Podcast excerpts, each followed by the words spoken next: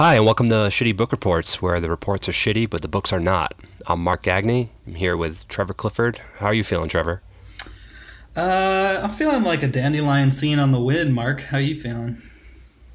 I'm feeling good. I feel like Michael Phelps searching for water on Mars. Damn. So yeah, we're here with Shitty Book Reports. We're here with Shitty Book Reports, the podcast where Trevor and I talk about a book that we've read, and you know, it's kind of a continuation of a long text thread that we've had going for like 10 years now. It's kind of crazy. 10 years. Mark, you told me that you have a game that you came up with. Yeah, I wanted to start off this episode. I wanted to play some kind of game that I just came up with this morning. It's probably been done before. I didn't check, but I'll say that I came up with it. I invented this, and no one else invented it. Yeah, I'm not going to bother checking. But so probably call it something like flash fiction or 6-word stories, something like that. Okay. So the general concept here is, you know, to convey a story with the minimum number of words. So like this is normally attributed to the like Hemingway thing with the, you know, for sale, baby shoes never worn, that whole. Yeah. There's like a Reddit forum that you can go on where people just write these stories that are 6 words, or like there's like limits of how long it can be and stuff. Yeah.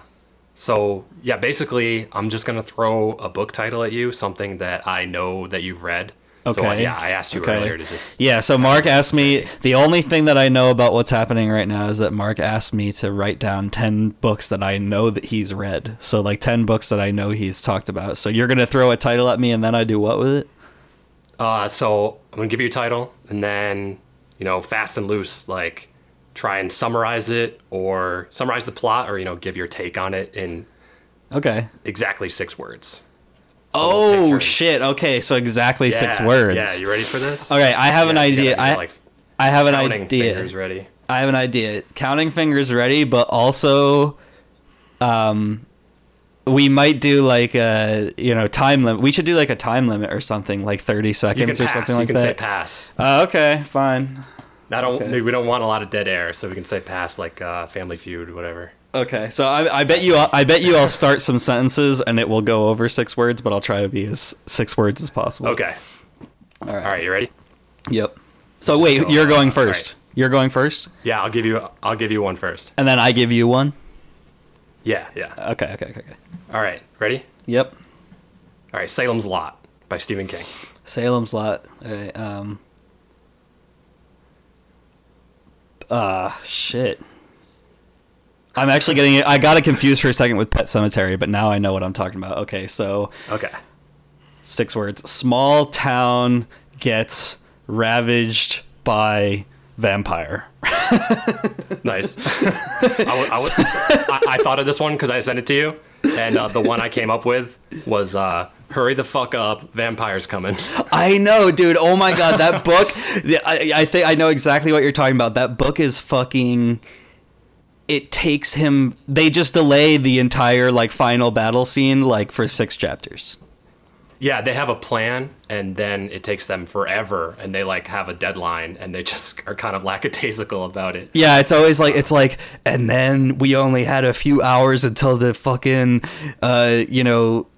demon vampire would wake up. But first I'm going to go to Susie's house. Yeah. Check out what she's got going on with the ritual sacrifice... Yeah, exactly. Oh my god. Okay. All right, give me one. That is a good one. Okay, I'm gonna give you Lord of the Flies. Oh, pig head, conch shell, parachute corpse. Parachute corpse. Okay. I thought your last two was gonna be fat kid. No. All right, ready? Yeah. Norwegian Wood. Oh, Murakami. Okay. Norwegian Wood. Depressed girl goes to clinic in woods. That's 7. So clinic woods. Clinic.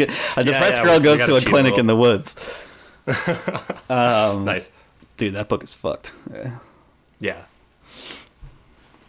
Again, I have the convenience of knowing the game beforehand. No, this is a great... This is like an awesome game. Okay, the one I had was borrowed from the Beatles song, and it was I Had Girl, She Had Me. Oh, yeah. Yeah, that's a good one. Okay, so my next one for you... I don't know if we can get through all 10, but whatever. No, we don't have to do 10. My next one for you... Yeah, I want to pick my favorite one then. My next one for you is The Count of Monte Cristo. Oh, so easy. John Wick, but in 1800s Paris. Dude, that's so good. Yes, that's 100% true. It's a fucking... It's a revenge story. I'm thinking I'm back. Yeah. Yeah. What would I say? I can't top that. I'm not going to try to top that. All right. Swan's Way. Oh my God. Yeah. Swan's Way. Reality just isn't what we think. There you go. There's no... in Paris. There's no... I mean, there's no capturing it, but yeah, reality isn't what we think. Swan's Way. All right, give me one. Sorry, I was thinking drink water. Johnny Got His Gun. Okay. This one I had thought about before, because I figured you were going to give me this one. And I think the best way to summarize it is with the help of Metallica. So... Oh, okay, yeah, okay, yeah. Well. Darkness imprisoning me. All that I see. But that's seven, so that doesn't work. Darkness, but pretty much, part of that song could be chopped up. So I'll probably go with I Cannot Live, I Cannot Die. Yeah. Or, I Cannot Live, I Cannot Die. Yeah. No, my arms, taking my legs. That's the whole book. That's it. Metallica, with the song "One" by Metallica is about that song. Yeah, it's about that book, which is funny. Like, that's a part of the. There's a Rush documentary that's like their biography, the Rush biography documentary, and I forget who it is, but they have all these celebrity interviews with like how awesome Rush is and stuff like that. And I think it's like Sebastian Bach, from those like glam bands or whatever. Yeah, Skid Row, and he's like talking about how the Rush record on the back said like a tribute to Ayn Rand and like the Fountainhead and stuff like that, and then he started reading the Fountainhead and he was like, how is this like rock and roll group like firing me up about literature? So that's what One reminds me of by Metallica. It's like, yeah, we read this dope book. Yeah. So yeah, I think we should get right... you went first last time, right? Yes. Yeah, so you went first, so I'm going to go first this time. Does that sound good? Yeah. All right. So just in case for anyone listening who doesn't know, the next part of the main part of the podcast is I pick a book that either Mark has read or he hasn't read or whatever, and we talk about it. We have like a little book report. We talk about the author. We talk about the book and how it came into our lives. And I don't know the book that Mark is going to do, and he doesn't know the book I'm going to do. So, but we might have discussed it 8 years ago, or 2 minutes ago or something like that. This is basically a podcast that tells the story of a gargantuan text message. That's okay, so the book that I'm doing is The Sellout by Paul Beatty, and it's 2015. So you haven't read this? No. Okay, so I haven't heard of that. I don't know who that is. I've never talked to you about Beatty? Maybe. Possibly. Maybe you'll get it. I can't remember. Maybe you'll get it from what I'm talking about. But so Beatty or Beatty, again, another author that I've seen interviews on YouTube where they call him Beatty. I don't know, Beatty, both whatever. Ways, Pynchon, whatever. So, okay, so Paul Beatty, I'm going to go through a little bit of his biography, like who he is, before I talk about the book. So Paul Beatty, he was born in Los Angeles. He went to Brooklyn College for writing, and then he got his MA in psychology at Boston University. He's written a few novels, I think like 4 or 5 right at this point. He wrote The White Boy Shuffle, he wrote Tough, Slumberland, and The Sellout is his most recent book from 2015. He's also been involved in a few anthologies and stuff. And who Paul Beatty is like he's this amped up African American writer who really breaks the bounds. Like, I know that if he was in this like podcast right now in this room, he would be like, you know, why identify him as African American in the first place? Like, he's that sort of aware of his own celebrity and of like the politically in the US and stuff like that. So this book, The Sellout, is a really, like, every single quote that you see out there online or in the news or any reviews will call it a satire. And yeah, it is. It's a satire. It's like the, and when I start talking about the plot, you're going to be like, what the hell? Like, is that even possible? But it's just a mind-bending book. But basically he's saying, like, a lot of people say he's satire, but the real message here is that he's actually not that satirical. He talks about a lot of stuff that you are gonna feel like is amped up from like the news or something like that. Like you're almost gonna feel like the like its truth is stranger than fiction. So since it's fiction, you're just reading some fantasy story. But a lot of the stuff that he drops in his novels are super real. It's almost like it's like journalism in a way. Like in The White Boy Shuffle, they talk about, you know, the LA riots and stuff like that. And you read this stuff that is so bizarre that, because of his writing style, which I'll get into in a second, you think that it's like fanciful, almost like Pynchon. He gets compared to Pynchon quite often because Pynchon has that thing where when you're reading something, you think that he made it up because he's so inventive, but he didn't make it up, you know? Mm-hmm. So The Sellout, so that's like one thing about Paul Beatty is that he is, a lot of people bring up, is he satire? And he just kind of challenges what satire even is because truth is just so crazy. The New York Times, like, he's all over the place with like the New York Times. You know, he won the Man Booker Prize, which is like the highest prize for literature in the United Kingdom. And he's the first American to win it, so it's also, he's revolutionary in that way. They opened up the prize to any English speaking novel, not just a native UK novel, a few years ago. So he's the first person to win it as an American. And he won it for this book, The Sellout. So I'm going to tell you a little bit of the plot of the novel. I'm going to give you one sentence from Wikipedia, and you can and we'll dissect it apart. So the novel concerns a narrator, referred to only by his last name, Me, M.E., who attempts to reintroduce segregation and keep a slave in his Los Angeles neighborhood of Dickens. This attempt leads to a Supreme Court case called Me versus the United States of America. So that's the plot of the book. I mean, I feel like I just read like a Childish Gambino lyric or something like that, you know? Yeah.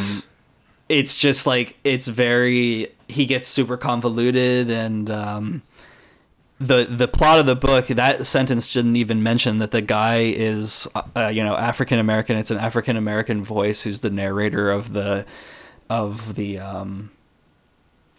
plot from the very beginning.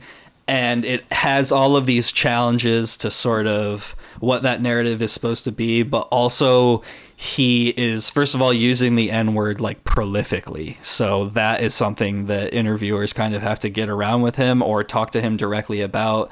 There's a great interview on the BBC that I got some of my information for this little research thing. Hard Talk BBC, they did a 20-minute sit-down interview, where you can kind of just feel his style and what he's going for. Like, everything is so hyper real that you think it's not true in the book, but it is. So, like, a quote on the back from, you know, the Daily Mail, one of the few books of recent years that has made me choke with laughter. That's 100% true. I was laughing out loud. You know those books where you laugh out loud, like Confederacy of Dunces and stuff? Yeah, yeah. That's what's going on, like, in this book. Like, it's so crazy. Yeah, because, like I said, African-American narrator who ends up having a slave in this Los Angeles neighborhood where he's, like, growing weed and stuff like that. He's a farmer. Yeah. So he ends up having a slave, and the plot of the book is he wants to resegregate the town that he lives in. Like, he wants it to be segregated schools, like black kids and white kids. And the reason that he's doing that is to, like, point out the, like, how ridiculous and crazy, like, some American morals are. Yeah. And, like, a lot of stuff goes, like, off the rails. Like, he has this slave and it's really intense. The slave watches, like, old cartoon, like, racist cartoons that were made by anyone back then. Yeah, basically, yeah. Disney, like, he did a lot of that. Yeah, yeah. He dissects all these cartoons and all of these, like, what's the thing that Alfalfa is part of? The kid with the hair that's sticking up, Little Rascals. So apparently there were Little Rascals films that were, like, really, really racist, and they're, like, under wraps. Buckwheat. Yeah, with buckwheat and stuff. And the slave guy is, like, obsessed with that. You know that part in Infinite Jest where that guy is obsessed with MASH? Yeah, yeah. Yeah, so it's like that. He sits him in front of the TV like that. Yeah, it's like that. So I'm also going to take a second to read the very first paragraph of the book. I love reading first paragraphs. Like, just, you know, I think a lot of authors put a lot of thought into what comes first. Yeah, I think you have to. Yeah, and Beatty too is... He'll come back all the time in interviews that it's always about the language. Like, his plots are just his plots. A lot of them are autobiographical. You know, part of this book, again, this, like, really weird postmodernist, is it truth, is it fiction? The narrator's dad in the book used him for psychological experiments when he was a child. So he would, like, tie one hand behind his back for a month and stuff like that, and, like, see what it would do to him and stuff like that. So that's a whole subplot about him kind of, like, wishing he was, you know, more validated by his father. So there's all this crazy stuff in there like that. Yeah. The first paragraph, I'll start off right now. Oh, and also just to give you a flavor of, like, you know, the different sections of the book, there's different sections that have different names. First one's called The Shit You Shovel. The second one is called The Dumb Dumb Donut Intellectuals. One of the chapters is called Too Many Mexicans. So, like, he really kind of, like, lights shit on fire and sees what your reaction is. So... this is the first paragraph. This may be hard to believe, coming from a black man, but I've never stolen anything, never cheated on my taxes or at cards, never snuck into the movies or failed to give back the extra change to a drugstore cashier, indifferent to the ways of mercantilism and minimum wage expectations. I've never burgled a house. I've never held up a liquor store, never boarded a crowded bus or subway car, sat in a seat reserved for the elderly, or pulled out my gigantic penis and masturbated to satisfaction with a perverted yet somehow crestfallen look on my face. But here I am in the cavernous chambers of the Supreme Court of the United States of America. My car is illegally and somewhat ironically parked on Constitution Avenue, my hands cuffed and crossed behind my back, my right to remain silent long since waived and said goodbye, as I sit in a thickly padded chair that, much like this country, isn't quite as comfortable as it looks. So that's just the narrator's voice right off the bat. And he just gets into these intense situations, and there's a lot of the subplot runs throughout the book of him kind of mentally redeeming himself from his father and stuff like that. But yeah, I mean, it just goes along, and the language, and he hits you with a lot of really interesting kind of reflective things.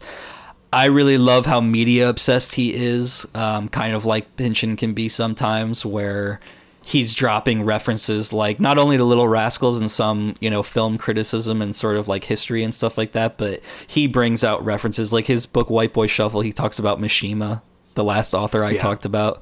He drops him in there for like a few paragraphs and kind of raps on, you know, different media landscapes, and kind of there's almost some like art criticism woven throughout.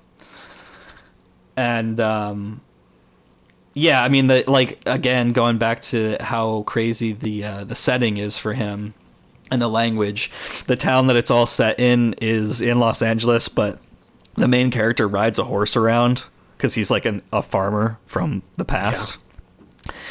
So he rides this horse around and is just like, and I think someone asked him in an interview kind of like, oh, what is that metaphor? Like, how are you bringing that? You know, what are you doing with that imaginative spirit? And he's like, Dude, I didn't imagine it. Imagine that. That is something that I saw during the LA riots.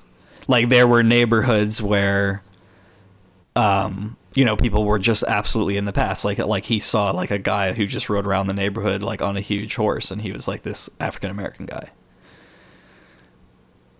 So, yeah, just insane. Yeah, this is making me think of like a very serious kind of take on like the black white supremacist sketch that Chappelle did. Yeah, exactly. Yeah, yes, exactly. You hit the nail right on the head where he's like, you're watching the black white supremacist sketch, and it's making you feel uncomfortable, but it's almost in control of you being uncomfortable, you know? Yeah.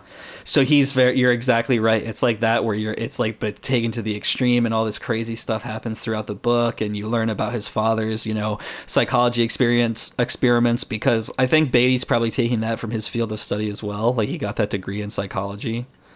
Mm-hmm. So it's like this just crazy imaginative mashup of all these realities, and he really is he's really kind of a quick-witted guy who, when he's in interviews and stuff, he really challenges people, and he opens up the conversation, I think, on purpose, because he has to get interviewed by whomever and however and be like, so let's talk about how the N-word is in your book like 20 times, and by 20 times I mean like 200 times. Yeah. So how old is Beatty?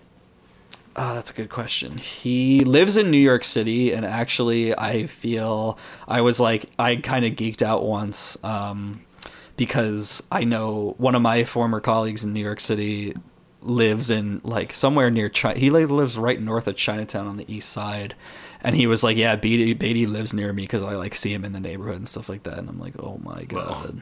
Like, that's so, it's like absolutely crazy. He is 56. Okay. And, you know, he's just this really unassuming, he's supposedly really shy, but the thing about that's kind of funny to me is that he's really shy, doesn't love interviews, has that whole, like, persona being projected, but at the same time, he, like, shuts people down, like, really aggressively when I don't even know how to say it. Like, he's also more mild-mannered than that as well. Like, he's very kind of... His politics, like he was, first of all, this came out in 2015 before Trump was officially elected. Like, the election was going on, but Trump wasn't elected yet. And he still wasn't the biggest fan of Obama. He talks out about Obama and how he like uses drone strikes to kill innocent people and stuff like that. See, that's very valid. Yeah, he's very left wing, but at the same time, it almost, in this crazy fucked up world, it almost feels like he's centrist, because he's like, nah, dude, I've always been depressed. Like, I've always been like, you know, questioning everything. And he gets really, his voice comes out in interviews as well, as that's what all I'm going to say. Like, if you watch him or read interviews, it's like in that Hard Talk BBC thing, he's like, the interviewer's like, last month I had Cornel West, who's a leading thinker, like a black thinker in America. And he's like, he's just a leading thinker, man. He's not, you know, the leading thinker, comma, black America. Yeah. So that's like the whole thing that The Sellout sort of opened your eyes to, and like, obviously some personal growth for me came from the book. I don't know how I heard about him, but I think maybe it was the Man Booker Prize or something like that, and I was just like, I wanted to pick up something when I was living in the UK that seemed like it was a big deal, and it was just on the shelf and a perfect length, like all the stuff, you know. I think it's the Pynchon connection again. I think I read something where it was like, this guy's like Pynchon, and I was like, what? Is it an easy read, or was it challenging? Super easy. That's it, it's super easy. That's what's so funny about it. That's what's making you laugh and stuff, because it's so easy to read that you dive right into a joke that, like, the punchline is the N-word or something like that, or it's something so inappropriate about drugs or gangs or violence or race or something like that, that it just starts making you laugh. And it's just really, it's very easy to read. It's also the perfect length. It's just like that Confederacy of Dunces, like, slightly thick paperback that, you know, you're not gonna be stuck with it, is basically what I'm saying. Like, this isn't a week or like a month long book or anything like that. It's like a week and a half. Okay, nice. Did you reread it for this, or are you taking this from? Memory? I have read this book 1.5 times, and this is also a theme of the book. I don't know if this is the nicest thing to put out into the world on a podcast, but I've read this book also when I've read about half of it when I was high. So this book has a lot of stuff that is like marijuana cultures and references and stuff like that. And I've read it both inebriated and not, and it's powerful. It's really like the thing that happens in the Supreme Court right after that opening paragraph that I just talked about. He lights up like a huge joint in the middle of the proceedings because he feels like he can't get in any more trouble. So it's just like, it has like one of those weird flows too, where you can, you know, it's a very relaxing read, very entertaining. Is this a story? I know you like to think about it, like who would be casted in a movie. Is this a story that could be related to a movie? Like, yeah, translated to film? You know what? I think it could be. That's a really good question. I don't know if I have cast anyone in my brain in this movie, other than maybe, you know, you would go the classic, like the stupid classic route of doing like Samuel L. Jackson as his slave, because that would be just absolutely. I mean, it would have like the undertones of that Tarantino movie. Okay. Well, I got a question then. Who would direct it? Yeah, this is something that I've thought of, and a little bit of the my history is I went to film school, so I'm always constantly thinking about how things would be produced or how could you make it done. I would say if the mood of Beatty would be like Eric Andre, you know Eric Andre? Yeah. Yeah, so the Eric Andre show, satirical, insanity. Insanity, satirical, but also you start to either get scared or you start to feel something. Yeah. I would say like a mix of the Eric Andre show or maybe like the music of Thundercat, who's the bassist from Kamasi Washington. He has his own albums, and just like he's out there. But yeah, I would say Eric Andre. Okay. Yeah, for sure. It's a brilliant, unique, not for everyone, but should be. Yeah, absolutely. Yeah, you hit the nail on the head. Not for everyone, but should be. Like that thing, there's so many moments I've had where I sit down and I'll watch the Eric Andre show with someone and they don't like it. Like they're like, I don't like what's happening right now. And I'm like, what? Like, how is that possible? Like, I just love every second of it. So yeah, The Sellout. Nice. Yeah, man. You must have told me about that before. Yeah, when you were a couple years ago. Yeah, definitely. I think I read it like right when I was moving to London, which was a few years ago. Okay. So now it's your turn. I'm going to flip it over to Mark, and he's going to talk about whatever. I don't know what book he's going to talk about, but we'll see. All right. Before you start? Did I say like less this time? Yes, definitely. Okay. I was trying to, but I wasn't completely sure. The first podcast, everyone listening, I said like way too much, and I'm self-conscious about it. So, okay. Go ahead, Mark. Okay. So, I'm going to start by saying that in pretty much all forms of media, I love like nonsense. I love dream logic. I love when things stop making sense. Shout out David Byrne. I love, you know, surreal humor delivered with a straight face. So the book I chose has all those things, and you might classify it as like literary nonsense. It's jam-packed with weird, you know, abstract concepts that I don't know if I would call them important or meaningful at all, but I know that they're really entertaining to read and to think about. Like, dude, this is suspenseful. You know, like concepts like diluting water, or, you know, using a system of mirrors to look at yourself in the past. Okay. So the book I have for this week is The Third Policeman by Flann O'Brien, aka Brian O'Nolan, aka Brother Barnabas, aka George Noall, aka Miles Nagopoline. This guy used a lot of pseudonyms. Whoa. So his real name is Brian O'Nolan, but this book was published as Flann O'Brien. Okay. So he was an Irish author, born in 1911, died 1966. He's kind of one of the founders of postmodern literature. His most famous works are this and his earlier novel, At Swim, Two Birds. You know what, man? I have picked up At Swim, Two Birds once, and I couldn't do it because it's very strange. I heard. I haven't read it. It's a reference to when you start to get into God, who's that guy who wrote that really complicated Irish novel? Joyce. I'm going to talk about him in a second. Okay. I'm excited because I haven't been able to break into this yet, and if you've broken into this guy, then I'm interested.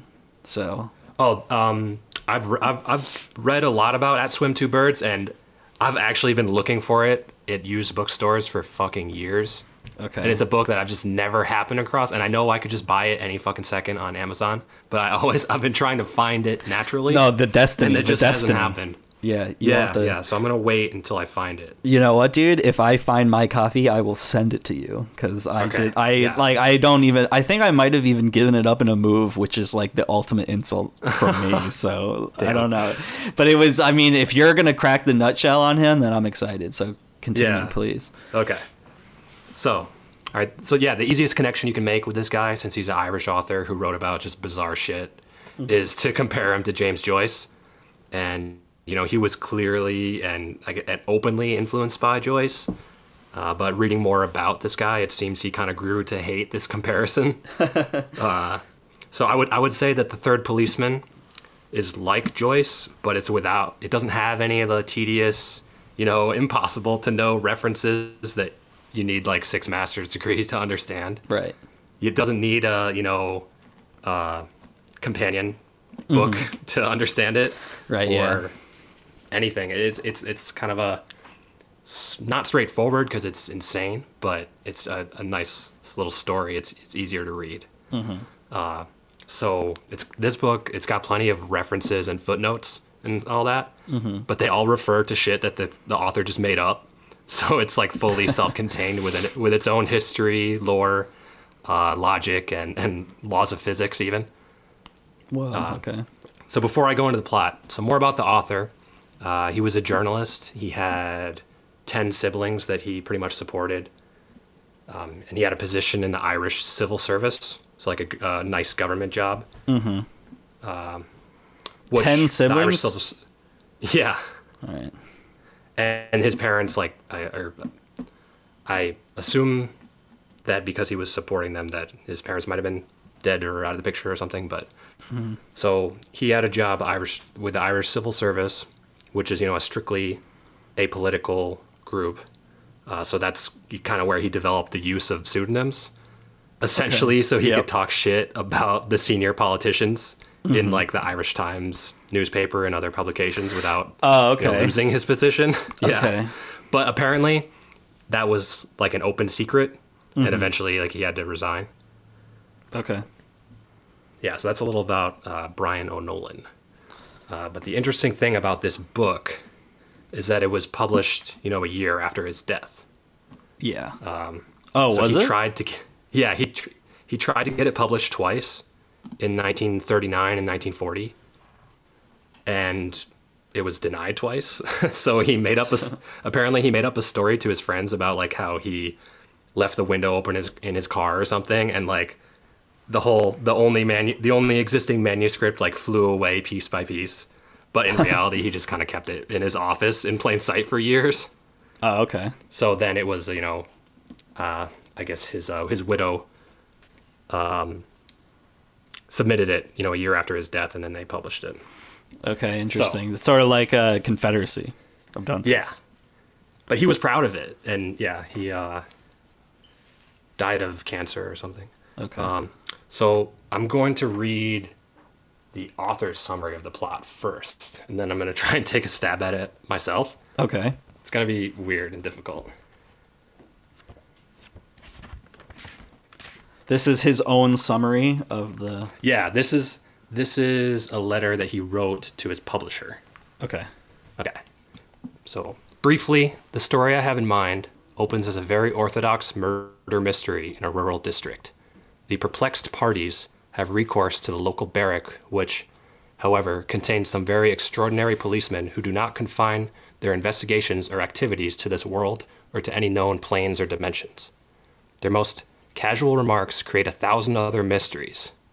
The whole point of my plan will be the perfectly logical and matter-of-fact treatment of the most brain-staggering imponderables of the policeman. When you get to the end of the book, you realize my hero, or main character, in parentheses he says he's a heel and a killer, has been dead throughout the book, and that all the queer, ghastly things which have been happening to him are happening in a sort of hell which he has earned for the killing. Towards the end of the book, before you know he's dead, he manages to get back to his own house where he used to live with another man who helped in the original murder. Although he has been away 3 days, this other fellow is 20 years older and dies of fright when he sees the other lad standing in the door. Then the two of them walk back along the road to the hell place and start going through all the same terrible adventures again, the first fellow being surprised and frightened at everything just as he was the first time, and as if he had never been through it before. It is made clear that this sort of thing goes on forever, and there you are. It is supposed to be very funny, but I don't know about that either. ... I think the idea of a man being dead all the time is pretty new. When you are writing about the world of the dead and the damned, where none of the rules and laws, not even the law of gravity, holds good, there is any amount of scope for backchat and funny cracks. So it was rejected after that. Damn, okay, yeah, so. Rejected after that, okay. So the plot is, I'm going to take a stab at it, but it's kind of too difficult to summarize. Oh. Yeah, it's a little too difficult to summarize without being like, you know, this happened, then this happened, then this happened. Mm-hmm. But essentially, to me, it's like a kind of a fucked up Phantom Toll Booth. Have you ever read that? Yeah. Yeah, that was one of my favorite books growing up. But yeah, like the plot, it makes as much sense as, you know, it's like trying to summarize like a 2-disc concept album that Primus would make or something. Like, it's not gonna make very much sense. But I'll try. So the main character, he's this orphan who lives on a farm that his parents left him with, a farmhand who lives with him. Mm-hmm. He's obsessed with like this hack philosopher that the author made up named DeSelby. And that philosopher is known for such theories that like nighttime is due to volcanic activity creating black air, and you can only see when you strike a match because the black air is combustible, and weird theories like diluting water and, like I said, like looking at system of mirrors to see yourself mm-hmm. as a child. Yeah. I knew that was foreshadowing because I was like, what? Yeah. so anyway, the main character, he spends like all his time studying this philosopher, and he wants funding so he can write like the definitive critical work on this hack, crazy intellectual. So him and the farmhand like come up with a plan to kill this old rich guy that lives down the street, so he can publish his book and the other guy can just have some money. Mm-hmm. So they plan to kill him. They end up killing him with a bicycle pump. And then the other guy, whose name is Divney, and so the main character is like, his name is never revealed. So Divney, that guy, once they kill him, he runs off with like the cash box, whatever they were trying to steal. Mm. And then he hides it and apparently just lets it sit for a couple years, so like the stars can go down and like Grand Theft Auto kind of thing. Yeah. So you can wait out the heat. Yeah. So like 3 years later or something, like they spend the next 3 years kind of like the main character is just like not letting this dude out of his sight because he doesn't want the money. Like, he doesn't want him to run off with the money. Mm-hmm. But eventually Divney tells him, okay, I'll tell you where it is. You know, that part kind of reminded me of like The Good, the Bad, and the Ugly, where like Clint Eastwood's character, he like knew the name on the grave. So right. Tuco, like Ugly was like keeping him alive to, you know, make sure that he could, you know, find the money eventually. Mm-hmm. But anyway, so he eventually tells him where the money is hidden. But when he goes to find the cash box, I guess a bomb goes off, or they just say, you know, something happened. Okay. And from that point on, it just turns into an insane story that is just some strange version of hell, where... But his summary of the book kind of like he's the guy died, right? Like he died and slipped into hell. Yeah, they don't exactly tell you, right? But at some point he starts talking to his soul, and you kind of realize that he's in the afterlife, and so he ends up finding a police barracks, like this building that just freaks the hell out of him, and it's I don't really think I can summarize the plot very well. It's just it just goes so many directions, right? Yeah, but the way I see it, it's like a version of hell that's pretty unique, where it's like a very sunny, very green hell. Mm-hmm. Well, you said it's like got dream logic and stuff, right? Yeah. He's constantly paranoid, and it's like it's hell. Hell is like an artificial dream, something overly colorful, and constructed maybe like the Teletubbies set, where it's just unsettling for some reason. Yeah. That Teletubby set is unsettling. Yeah, he finds us to the police barracks. That's basically painted on like the Roadrunner tunnel, something like that. And he finds these fucked up policemen who just, speak in all these riddles about bicycles. They're obsessed with bicycles, and they just have grotesque features and dimensions.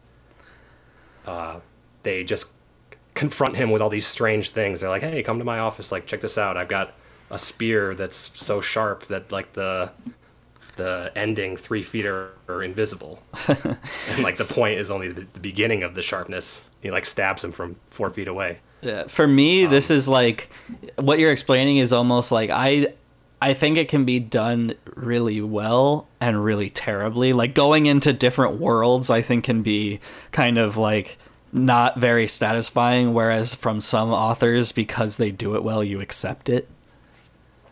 Yeah, know, I think so, that's probably what you're like. For instance, like I am not really jazzed when somebody like starts a, oh, we went into a different world, so now like the rules of everything are what the author makes up. A good example is like, why do we accept that Harry Potter like is the way it is? Because like her style fits, going into that world, and it sort of works. Yeah, but another person would completely destroy it. Yeah. No. So it sounds like this guy is good. Yeah, it's really well written, and it's very gripping, and it's just so strange but so entertaining. But I want to read a passage from it that I'm going to call Infinite Chest. So one of the policemen... What? It's Infinite Chest? Yeah, no, I'm going to call it that. I thought he already called it that. No, that's what it is in my head. Okay, Infinite Chest. Go on. In this story, like, it doesn't matter what's happening. So one of the policemen has just shown him like a beautifully intricate chest that he made as like a hobby. It's got all this like ornate brass work and stuff. So then he naturally asks him like, "Hey, what's inside of it?" And inside of it is a smaller version of the chest. It's the same thing. It's a carbon copy, but a little bit smaller. Right. So I'm gonna just read this passage. "Those chests," I said, "are so like one another that I do not believe that they are there at all, because it is a simpler thing to believe than the contrary. Nevertheless, the two of them are the most wonderful two things I have ever seen." "It was 2 years manufacturing it," Policeman McCrushkin said. "What is it in the little one?" I asked. "What would you think now?" "I'm completely half afraid to think," I said, speaking truly enough. "Wait now till I show you," said McCrushkin, "and give you an exhibition and a personal inspection individually." He got two thin butter spades from the shelf and put them down into the little chest and pulled out something that seemed to me remarkably like another chest. I went over to it and gave it a close examination with my hand, feeling the same identical wrinkles, the same proportions, and the same completely perfect brasswork on a smaller scale. It was so faultless and delightful that it reminded me, forcibly, strange and foolish as it may seem, of something I did not understand and had never even heard of. "Say nothing," I said quickly to McCrushkin, "but go ahead with what you're doing, and I will watch here, and I will take care to be sitting down." He gave me a nod in exchange for my remark, and got 2 straight-handled teaspoons and put the handles into his last chest. What came out may well be guessed at. He opened this one and took another one out with the assistance of 2 knives. He worked knives, small knives, and smaller knives, till he had 12 little chests on the table, the last of them an article half the size of a matchbox. It was so tiny that you would not quite see the brasswork at all, only for the glitter of it in the light. I did not see whether it had the same identical carvings upon it, because I was content to take a swift look at it and then turn away. But I knew in my soul that it was exactly the same as the others. I said no word at all because my mind was brimming with wonder at the skill of the policeman. "That last one," said Makushkin, putting away the knives, "took me 3 years to make, and it took me another year to believe I had made it. Have you got the convenience of a pin?" What? I gave him my pin in silence. He opened the smallest of them all with a key, like a piece of hair, and worked with the pin till he had another little chest on the table, 13 in all, arranged in a row upon the table. Queerly enough, they looked to me as if they were all the same size, but invested with some crazy perspective. This idea surprised me so much that I got my voice back and said, "These are the most surprising 13 things I have ever seen together." "Wait now, man," Makushkin said. All my senses were now strained so tensely watching the policeman's movements that I could almost hear my brain rattling in my head when I gave a shake as if it was drying up into a wrinkled pea. He was manipulating and prodding with his pin till he had 28 little chests on the table, and the last of them so small that it looked like a bug or a tiny piece of dirt, except that there was a glitter from it. When I looked at it again, I saw another thing beside it, like something you would take out of a red eye on a windy, dry day, and I knew then that the strict computation was then 29. "Here is your pin," said Makushkin. He put it into my stupid hand and went back to the table thoughtfully. He took a something from his pocket that was too small for me to see and started working with the tiny black thing on the table beside the bigger thing, which was itself too small to be described. At this point, I became afraid. What he was doing was no longer wonderful, but terrible. I shut my eyes and prayed that he would, while still doing things that were at least possible for a man to do. When I looked again, I was happy that there was nothing to see, and that they had put no more of the chest prominently on the table, but he was working to the left with the invisible thing in his hand on a bit of the table itself. When he felt my look, he came over to me and gave me an enormous magnifying glass, which looked like a basin fixed to a handle. I felt the muscles around my heart tightening painfully as I took the instrument. 6 years ago, they began to get invisible, glass or no glass. Nobody has ever seen the last 5 I made, because no glass is strong enough to make them big enough to be regarded truly as the smallest things ever made. Nobody can see me making them, because my little tools are invisible into the same bargain. The one that I am making now is nearly as small as nothing. Number one would hold 1 million of them at the same time. What the fuck is going on? A pair of women's horse breeches if they were rolled up. The deer knows where it will stop and terminate. Such work must be very hard on the eyes, I said, determined to pretend that everybody was an ordinary person like myself. Okay. So it just that goes on. It's stressful. Yeah. Yeah. What? He's like talking about, like, it actually is really stressful. I was getting out of breath reading that. Yeah. Oh my God. That was this whole thing. It's so weird. It just keeps going deeper and deeper. And you're just like, what? Yeah. So this book, it's just a world where, you know, the more questions you ask, the more doubt and confusion are instilled. And it's, you know, a world where eternity is a lane found by looking up at cracks in the ceiling of a policeman's bedroom, and you can conjure up anything by thinking about it, but you can't take it out of the room where you get it. Like, it's insane, and it's incredibly fun to read, and it's one of my favorite books. I feel like I did a horrible job summarizing it, but I don't know that it can be done. Do you think in any way that this would be almost like, I feel like I know the answer, but how would you represent this visually? Like, what would it be, like a movie? Like, could you do that? Like, what would you have to do? What do you see when you read it? It would have to be like a Terry Gilliam film, probably, where there's a lot put into the visual component. Yeah. And all the props and all the sets, and I think he could pull it off. So I can totally see what you're saying, like Brazil.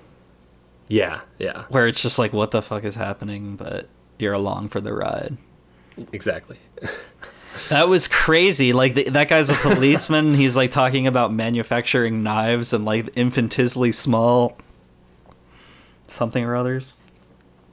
Yeah, and so what it is, there's two policemen at that barracks that he's, you know, talking to, and they immediately kind of suspect him of a crime for, you know, killing the man that he helped kill, and they're just making him incredibly paranoid. They're like constructing a gallows in the backyard to hang him, and eventually, you know, he runs away, and he meets up with the third policeman, who basically just, he fucks with the other two policemen by messing with these, you know, gauges and things like other. The third policeman is like actually integral. Like when he meets the third, that's why it's called the third policeman. Sort of. I don't know. It's just kind of a passageway for him to meet up with the guy who killed him. You know, his partner in crime was the one who killed him in the end, so he could have all the money. But, you know, he meets up with him, and like in the summary that I provided before from the author, he sees this guy 20 years later, even though it's, you know, been a couple days for him in purgatory or hell or whatever, and scares the shit out of him. No one else can, the guy's family can't see him, but it basically puts this guy in shock, kills him, and then, you know, he joins him on the road, and then they repeat the whole cycle again. And I believe the name, they were, because of that, they were going to name, an alternate title for the book is Hell Goes Round and Round. Mm-hmm. Oh, like he that was an alternate title that he had? Yeah. So, yeah, not a challenging read, but I think pretty challenging to summarize. But it's awesome, and it's very entertaining. There's a lot of weird passages, a lot of abstract thought, and like I said, it's kind of a philosophical read, but it's not like groundbreaking work. It's just something, you know, it makes you think, and it's kind of fun to go over those concepts in your head. Yeah, I mean, when you were like, you said it perfectly when you finished reading it. You were like, I'm sure you thought it was stressful to read it like for the podcast, but also just what you were saying was stressful. Like yeah. I feel like I gotta read this book with like some like, you know, Xanax by the side of the bed or something. So like, you know, it made me feel like on edge. Yeah, you know, it's kind of, it could probably easily be classified as comedy with like some modifications, and it could probably easily be modified into straight up horror with some other modifications, but it kind of toes the line between the two. And it's also, yeah, it's just a very interesting read. Yeah, I was out of breath reading that. I was stressed out. But that was an awesome job. That sounds like a really crazy, but like you said, like I said at the top of your presentation of it, like I took At Swim, but I don't think I had the right perspective. Like you just gave the sort of idea of how it's like dreamy and freaky. Yeah, that it was good. It was also like when you know some of the things they say, it almost feels like lines of poetry or something, where you just pick it out of the air and you're like, that's kind of an interesting way of like an interesting perspective. Yeah, it is sort of like that, you know. It's these concepts that are cool to think about. They're unique, and they're, you know, strung together with some sort of story. Like, I was almost thinking of animation when you were talking it, like saying it. I was like thinking like this whole like animated movie, like it would be crazy. Yeah, that would probably work because actually the version that I have, it's a paperback, and the front cover. It's just this weird green grassy horizon with a road. And then there's like the police barracks, which kind of just looks like a regular house. Mm-hmm. But it's like a 2D shape where it's kind of shaped like a diamond, and there isn't like a third dimension to it. And that's kind of, that's what it is when he, you know, sees it the first time. Actually, I want to read two sentences from when he like finds this, when he walks up to this police barracks. Okay, so this is when he hasn't met any of the policemen and just like the beginning. So this is what happens when he sees it for the first time, and then the way that the author conveys that it's happening again is he repeats it word for word at the end. Okay. So, okay. It was momentous and frightening. The whole morning and the whole world seemed to have no purpose at all save to frame it and give it some magnitude and position so that I could find it with my simple senses and pretend to myself that I understood it. A crest above the door told me that it was a police station. I had never seen a police station like it. Yeah, he had some interesting stuff like that. Like when you were reading before, the other policeman was like, it took me a year to believe that I made it, and like weird like things, and you're like, what? Oh, and yes, so much of the book is also focused on bicycles. Like the policemen are obsessed with it. That's all they talk about. They talk about their version of atomic theory, where people who ride bicycles enough like slowly become like part bicycle by like the exchange of atoms. It's another one of the hack philosophers' theories, is that anything you're in contact with, like if you walk too much, you're giving too much of yourself to like the earth. Whoa. Oh my God. You're exchanging your molecules. Oh my God, this is a crazy book. It's awesome, and it's a very short read. I mean, relatively, it's 200 pages, but it goes very quickly. Sweet. I recommend it. All right, another recommend. I was wondering, that was awesome. I think that went well. I'm wondering too, I was thinking about this earlier, just as we wrap up here, what do you think, I almost think we all get caught into some sort of trap where we're always giving a recommendation. Do you think you would ever do one where you had like a negative opinion of a book? I don't know if I live my life that way, like sometimes if I don't like a book, I just move on, and I don't know. I wonder if we'll ever do one that's not praise. Yeah, I don't know. Yeah, I'd rather praise, I think. Well, I would have a couple ideas too. I would have a few. There's a few kind of famous books that I've just completely put down. So, yeah, I feel like I have much less to say when it's criticism. That's very true. Sometimes it's just not for you. Yeah, you're exactly right. You can't really explain why. Yeah, yeah, I see what you're saying. It's not for you. Yeah, but I don't know. I think for now, or at least from the start, it's cool to have maybe providing some recommendations of books that people may have seen before or heard of, and for sure might want to pick up after. Yeah, I want to get like spoilers. I want to get the world. Complete spoilers. I want to get the world's biggest book club going on, so that would be nice. Well, that's pretty much it. Thanks everyone for listening. This has been Shitty Book Reports. You can catch us on SoundCloud, Instagram, Twitter, iTunes, pretty much everywhere at SBR the Podcast. You can also email us, sbrthepodcast@gmail.com. Send us criticisms, corrections, maybe some books that you want to hear us talk about. And we'll catch you next time. See ya.